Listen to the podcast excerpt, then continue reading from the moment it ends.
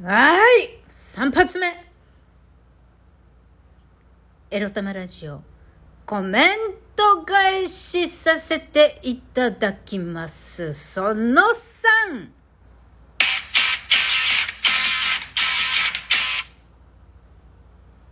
あのですね、コメント返しさせていただきます。1、2から3、3までよ。これ取り直ししてるんです、3は。テイク2なんですけど。まあ、うちの琥珀がミャーミャーミャーミャー遊んでくれ、遊んでくれって泣いてましてですね。この1、2、3の前後その間でね、レーザーポインターで遊んであげてるんですよ。それでもちょっと足らないみたいで。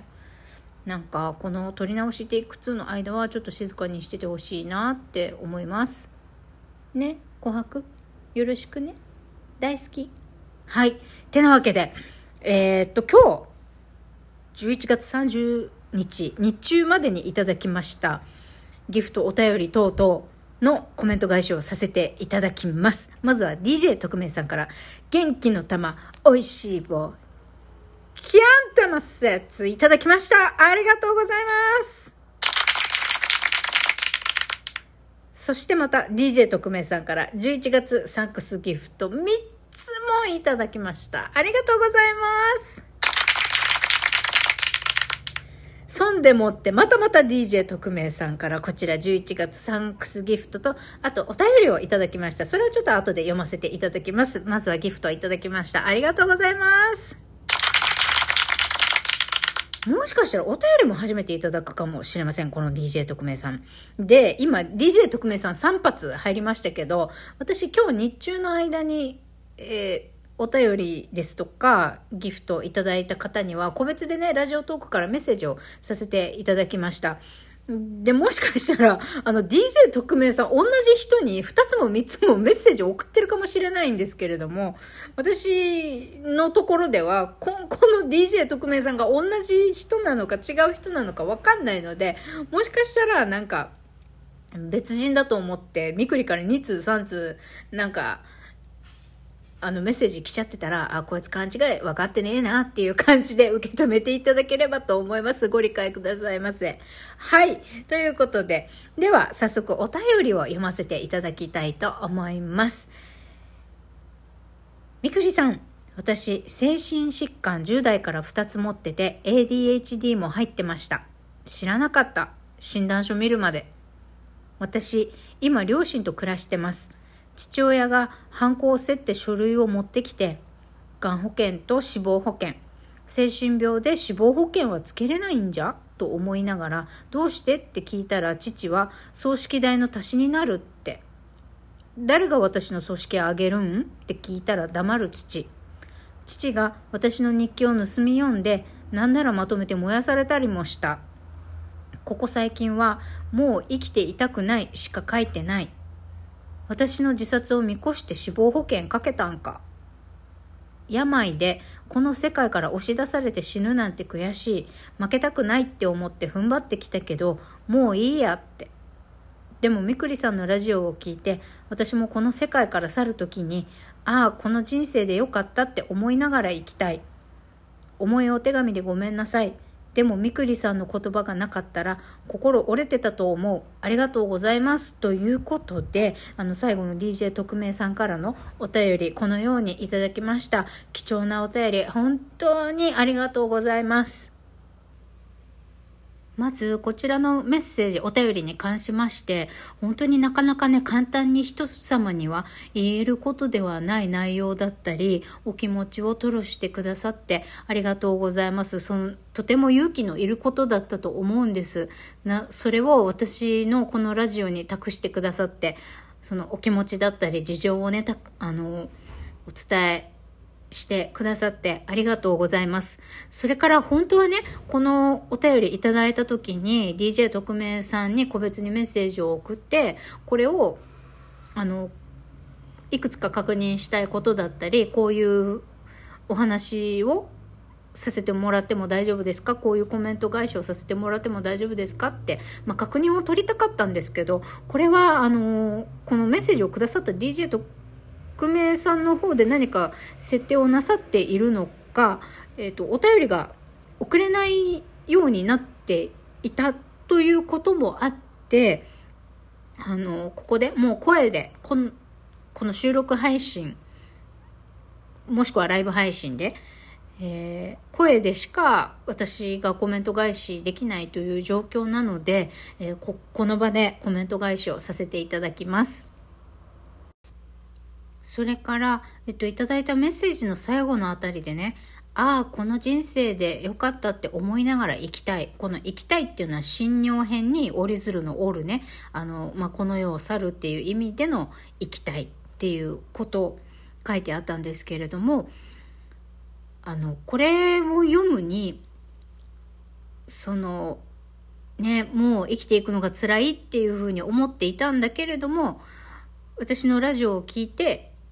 この人生で良かったって思えるように生活していこうっていうふうに気持ちを前向きにあの切り替えられたっていうふうな解釈をしていいんでしょうか。で、あってもなくてもなんですけれども、DJ 特命さん、ぜひぜひ、あの、自分、ご自身とご自身の大切な命をもう絶対に、絶、絶対に諦めないでほしいって私思うんです。本当に、あの、すごくこのメッセージをいただいていろいろ思うことがあってその10代から精神疾患を2つ持っているっていうこともあの私の大学時代の友人にもそういう子がいたんですね。で中学中学校から学校通ってなくて大研で大学入ってきてって。でご両親と暮らしていたんだけれどもあのやはり DJ 特命さんと私の友達にもあの似ている部分があってやはり家庭環境に問題があると言わざるを得ない状況ですよね。あの本当に申し訳ないんですけれどもやはあの DJ 特命さんのご両親あのお父様がおっしゃったことだったりやってることっていうのはもう常軌を逸してるんですよ。だからうんやはりもう毒になる親と言わざるを得ないんじゃないかと思うんです。あの、私自分の親に毒親っていうのはいいんですけど、あの、人様のご、あのーご両親だったり、あの、保護者の方にね、毒親だなんていうのは、ちょっと、あの、失礼だと思うので、そこは控えたいとは思うんだけれども、やっぱりこれは結構な、結構な、うーん、ご両親の言動には、ちょっと、あの、ちょっともうやりすぎだというふうに風な印象を受けるんですよね。だから、まず私が思うのはもう、どうかどうか DJ 特命さん生きてほしい。あの、おっしゃってるように、この人生でよかったって、あの、思って、最後を迎えられるように、もう、いつでもいいから、今がきつかったらゆっくり休んでもいいからでいいんで、どうかどうかご自身の人生、ご自身のこと、ご自身の命をどうかどうか自分で諦めることだけはしてほしくないと。あの、時間がかかってもいいから、楽しいことだったり生きててよかったって思えるような経験をしていってほしいって思うし、この人、この人たちと出会うために、この人たちと一緒に過ごすためにこういう活動がまあ何をやってもやらなくてもいいんですけど大きなことなんてなさなくてもいいんですけれどもあ生きててよかったとかあこのためにこの体験この気持ちを味わうために自分の過去があったんだって思えるように挽回してほしいっていうのが、まあ、率直な気持ちですね。まあ、挽回って言ったらなんか別に大きなことしなくてもいいし、今すぐしなくてもいいんです。あの、DJ 特命さんのペースでもちろんいいんです。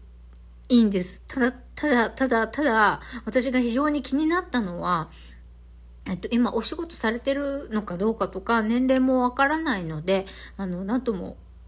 言えないし、私別に、あの、これに、こういう状態なんでどうしたらいいと思いますかっていうふうに、あの、アドバイスくださいって言われているわけではないので、あの、出しゃばったことはなるべく、あの、言いたくないなとは思うんですけれども、あの、可能、可能ならば、あの、可能であれば、このご両親と離れて暮らすのがまずいいんじゃないかって思うことと、あと死亡保険にサインしたのかどうかっていうのが私すっごい気になって、そのあたりどうなのかなって思いました。で死亡保険は自殺の場合支払われないというのが原則あるんですけれども、ただ、死亡保険に加入して5年経ってから自殺した場合は、払われるし、で、3、加入してから、保険に加入してから3年未満であっても、その、保険契約者、DJ 特命さんが精神疾患をお持ちでらして、この、心身喪失していて、自殺する意思がないにもかかわらず、まあ、結果実施することになってしまった場合っていうのは、加入して3年以内だったら、保険が支払われる場合があるんですよ。だから、この日記を燃やしたっていうのは、その、しえっと、起死燃料があったということの証拠隠滅なのかって、私ちょっと思ったんです。でも、まあ、こんなうか、大切なことうかつに言えないので、それはどうなのかわからないんだけれども、ちょっともういろいろと思うことがありすぎるので、ちょっとここはあの次の回まで引っ張ります。